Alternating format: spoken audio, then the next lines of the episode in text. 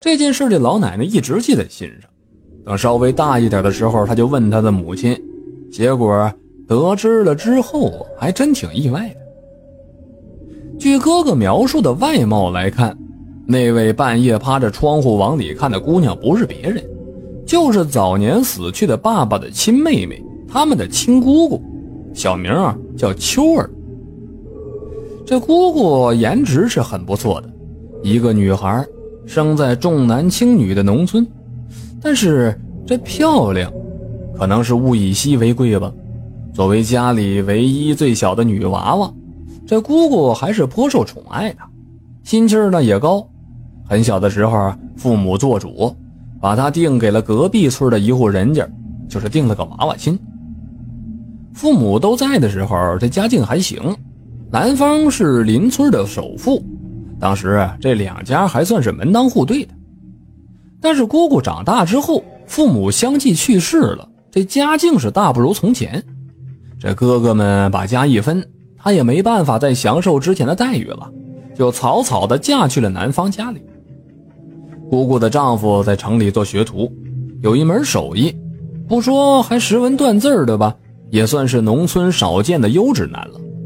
可是嫁过去了之后啊，这婆婆并不待见姑姑，觉得姑姑家嫁妆少啊，本身也配不上儿子。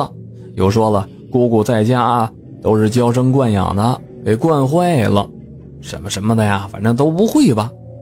总之呢，就是特别刁蛮，每天以各种的理由来欺负着姑姑。一直生活的很憋屈的姑姑，只能是寄希望于自己的丈夫了。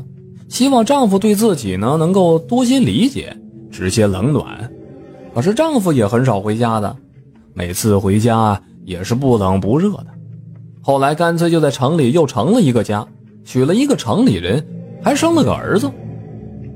这姑姑的日子不好过呀，借着一次回娘家的机会，就跟这兄嫂哭诉，说了长兄为父，长嫂为母的话，希望能为自己做个主。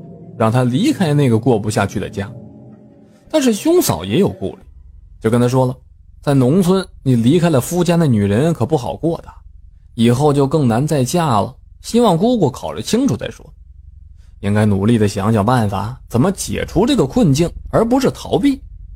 可是姑姑已经绝望，失去最后一根救命稻草之后，她终于走上了绝路。回婆婆家之后没几天就自杀了。临死的前一天呢，还跟邻居的媳妇念叨呢，说想回家，回不去了，还不如死了。那位奶奶的父母也是因为这件事内疚了好几年，还要承受着其他兄弟的指责，说他们夫妻间接的害死了妹妹。姑姑走的时候还很年轻，家里边稍小的孩子根本就没见过她，稍微大一点的些呢，对她也没什么印象，不知道为啥。时隔了这么多年，这姑姑又回来了，也不知道为啥，只有那个对着窗户睡觉的哥哥才能看见他。奶奶当时跟我这么解释的，说：“可能啊，是我哥哥的生日时辰不大好吧。”有一天早上，哥哥又提起昨天晚上见到那大姑娘的事了，他爸妈呀就随口问了一句：“你总说那姑娘好看好看的，那姑娘到底有多好看呢？”他哥就把那姑娘的外貌描述了一下，结果他爸妈当时脸都白了，就说了：“那不是秋吗？”当时那位奶奶也没几岁，把这秋呢就听成了球，还问了一句什么球，结果被他爸妈直接忽视。他爸妈当天就去了别的村子找了一个老太太，老太太去到他家院子里边看了看，还在窗台上瞅了瞅，念念叨叨的，交代了几句就回去了。